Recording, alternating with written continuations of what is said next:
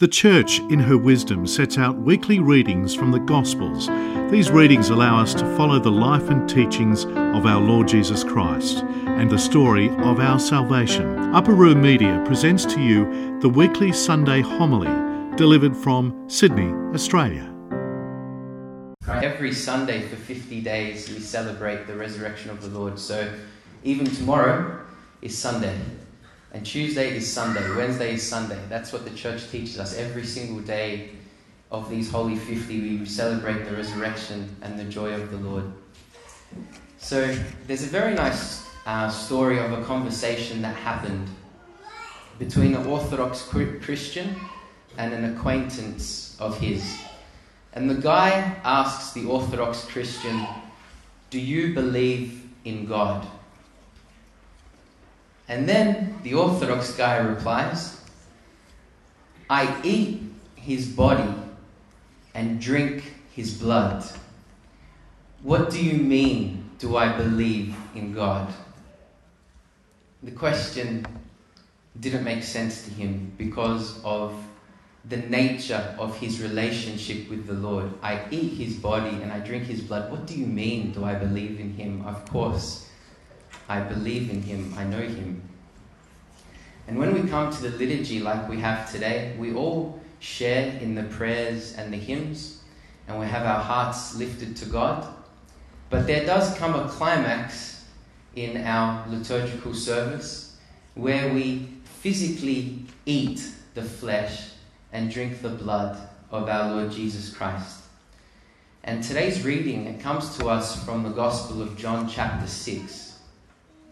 And in chapter 6, this is the gospel that we, as Orthodox Christians, this is our go to chapter whenever we speak about the Eucharist or Holy Communion.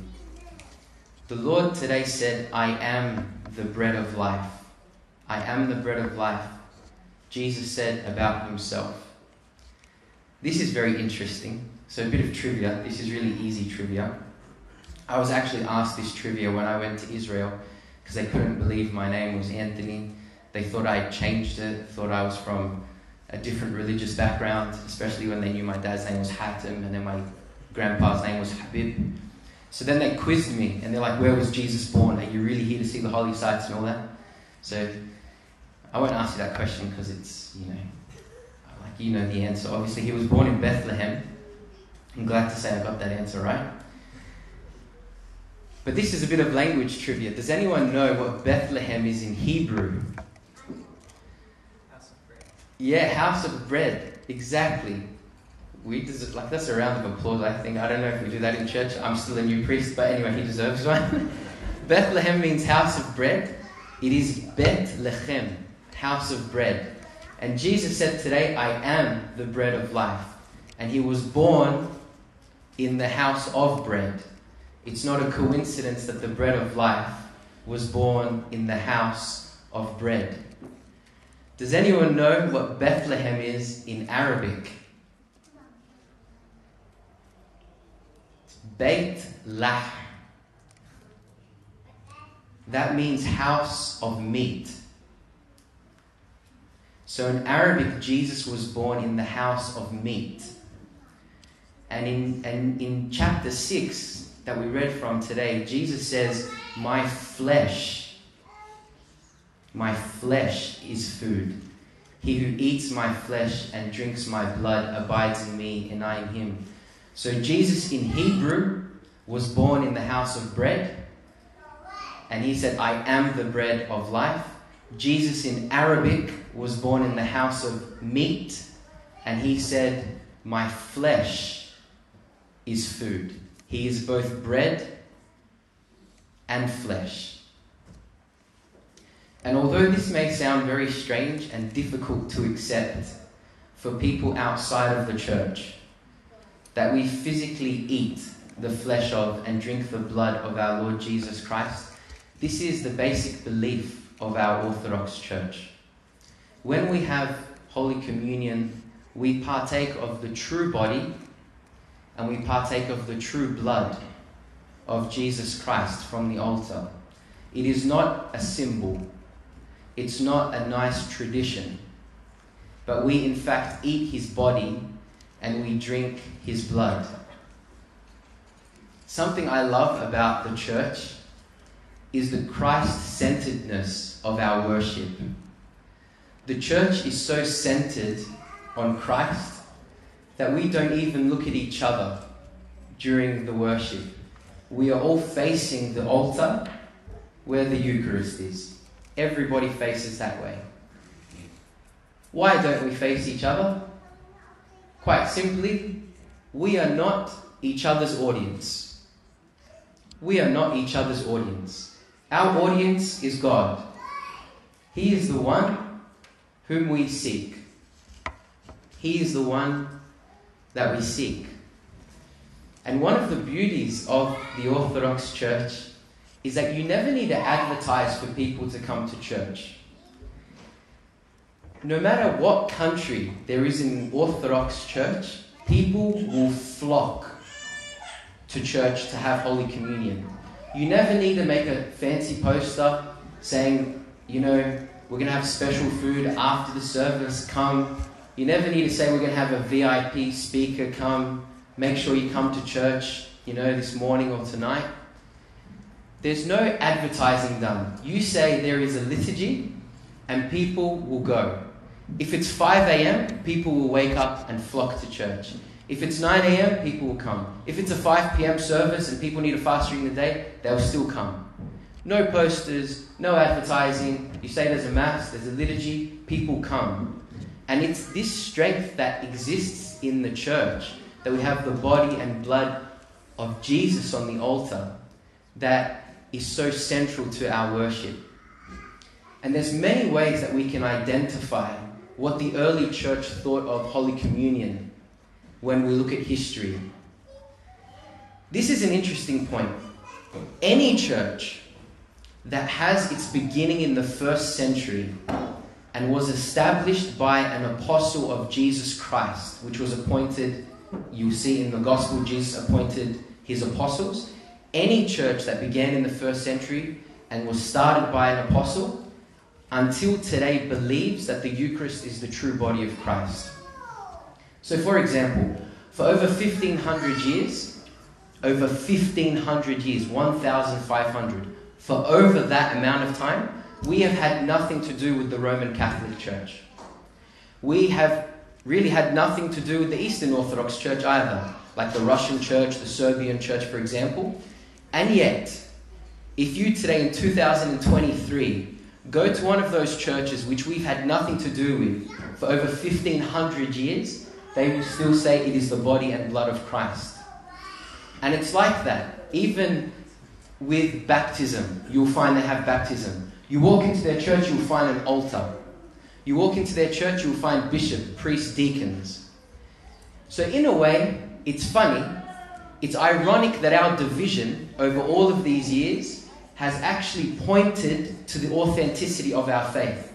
Because if we've had nothing to do with all of these churches for 1500 years, and yet we all still believe the same thing in 2023, what does that mean?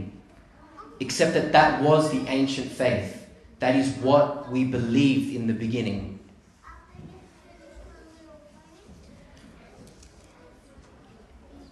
when we look at the ancient writings, what did they say about Holy Communion? So, St. John Chrysostom, they call him the Golden Mouth. He had a lot of beautiful things to say. He lived in the 300s AD. This is what he said all that time ago. How many of you say, I should like to see his face, his garments, his shoes. He's saying, How many of us would like to say, would love to see the face of Jesus? He goes on and says, You do see him, you touch him, you eat him. He gives himself to you, not only that you may see him, but also to be your food and nourishment. Saint Ignatius of Antioch, he lived in the 100s AD, very early in the church history. And just to give you an idea of who St. Ignatius of Antioch is, the patron saint of this church is St. John, The St. John that this church is named after is not St. John, not St. John the Baptist, but St. John the Beloved, who rested his head on the chest of Christ. This is how early this writing is from. St. Ignatius was known to be his disciple. So St. John taught St. Ignatius. What does St. Ignatius say? He wrote the following The Eucharist is flesh of our Saviour Jesus Christ, flesh which suffered for our sins and which the Father in His goodness raised up again. He wrote simply and clearly The Eucharist is flesh of our Saviour Jesus Christ, flesh which suffered for our sins and which the Father in His goodness raised up again. In the second century, there was a guy called St. Justin Martyr. He was a defender of the faith. Listen to what he said. This food we call the Eucharist, of which no one is allowed to partake except one who believes that the things we teach are true and has received the washing, holy baptism for forgiveness of sins and for rebirth. The food consecrated by the word of prayer is the flesh and blood of that incarnate Jesus. Second century is the flesh and blood of that incarnate Jesus. I don't know if there's enough time, but there's a really good one. I don't know. I get confused with timing. All right, I'll just tell you. I, I have to tell you because it's too good. there was there was a Russian Orthodox priest. He went on this talk show. He was being interviewed, you know, by someone in the Western world, and he was talking to them about the Eucharist. And this is what he said. I'll read it to you. So this is the Russian priest on the interview show. This is what he said. Let's go back to the early church. Let's go back to the earliest we can go. Let's go back to some of the scribes and historians during the first and second century when they were persecuting Christians for their faith, killing them. There's a written document, several, in the archives of Rome where they actually sent spies into the Christian gatherings to see what was going on. It's interesting the report they brought back. So, just to give a bit of context, Christianity sort of emerged in the Roman Empire as this new, to people, it was like a cult. You know, to the Romans, it was like a cult. What is this new thing? These followers of Jesus of Nazareth. And so the Romans want to know what's going on in their empire. So what they used to do is they used to send spies into the Christian gatherings to know what's going on. They want to know what's going to happen. Is there anything that we should be, you know, aware of? And this is the report that's in the archive of Rome. This is the report that was brought back. These Christians, they sit around in a circle, croaking out their sins where everybody could hear. And then, like cannibals, they eat and drink the flesh and blood of their leader. The first part, he says these Christians sit around in a circle croaking out their sins where everyone could hear. This tells you how hard confession was in the early church. Confession was in front of everyone. That's like me standing here and being, okay, I'm ready for confession. And I just spit it out on the mic. And then the report says, like cannibals, they eat and drink the flesh and blood of their leader. So that's just a few examples of how the early church viewed the Eucharist. What's the implication of this for us? Jesus said, He who eats my flesh and drinks my blood abides in me and I in him. He who eats my flesh, drinks my blood, abides in me and I in him. So, what does that tell us about the Christian life? What is the Christian life all about? Is it just study my words? Read the Bible, just study my words. That's good, but he's talking about something more than that. Is it have good morals? Make sure your children grow up with good morals as well. And that's why we bring them to church. That's good. But he's talking about something more than that. Go to church, it's more than that. Say your prayers in the morning and say your prayers in the evening. That's good. But he's talking about something much more than that. in Christianity, we don't have this distance where we look to Jesus as our moral guide and our teacher, and we're just his students and we try to copy what he does. That's not Christianity. It's not about having a teacher that we are distant from. We are with him, and he is with us.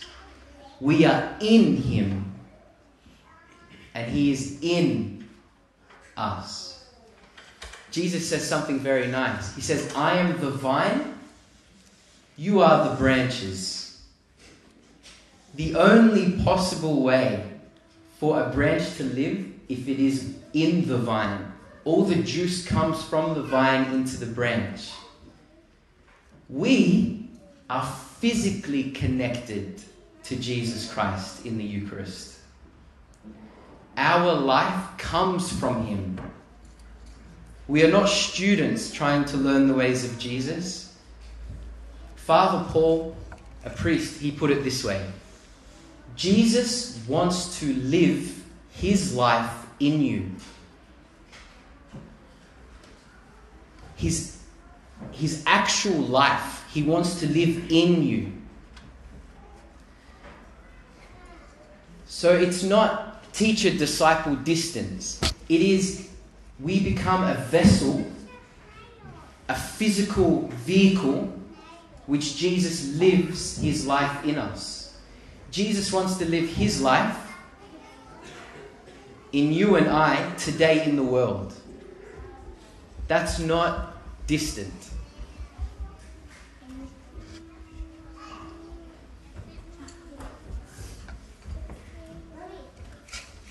May we approach communion with an internal revival that I want to partake of you, God. I want you to live your life in me, in the world today. And we come because we need Him. Remember, He is the vine, we are the branches. Any branch that's not connected to the vine, it withers away. We come to Him, we need Him, we want Him. I can't live without Him. None of us can live without the Lord Jesus. We are very blessed to have his holy body and precious blood, which gives life to all of us and connects us all together. Glory be to God forever. Amen. This talk was brought to you by Upper Room Media. We hope that this talk has, through the grace of God, touched your heart, and we pray that it will not only inform you, but will also transform you and your life with Christ.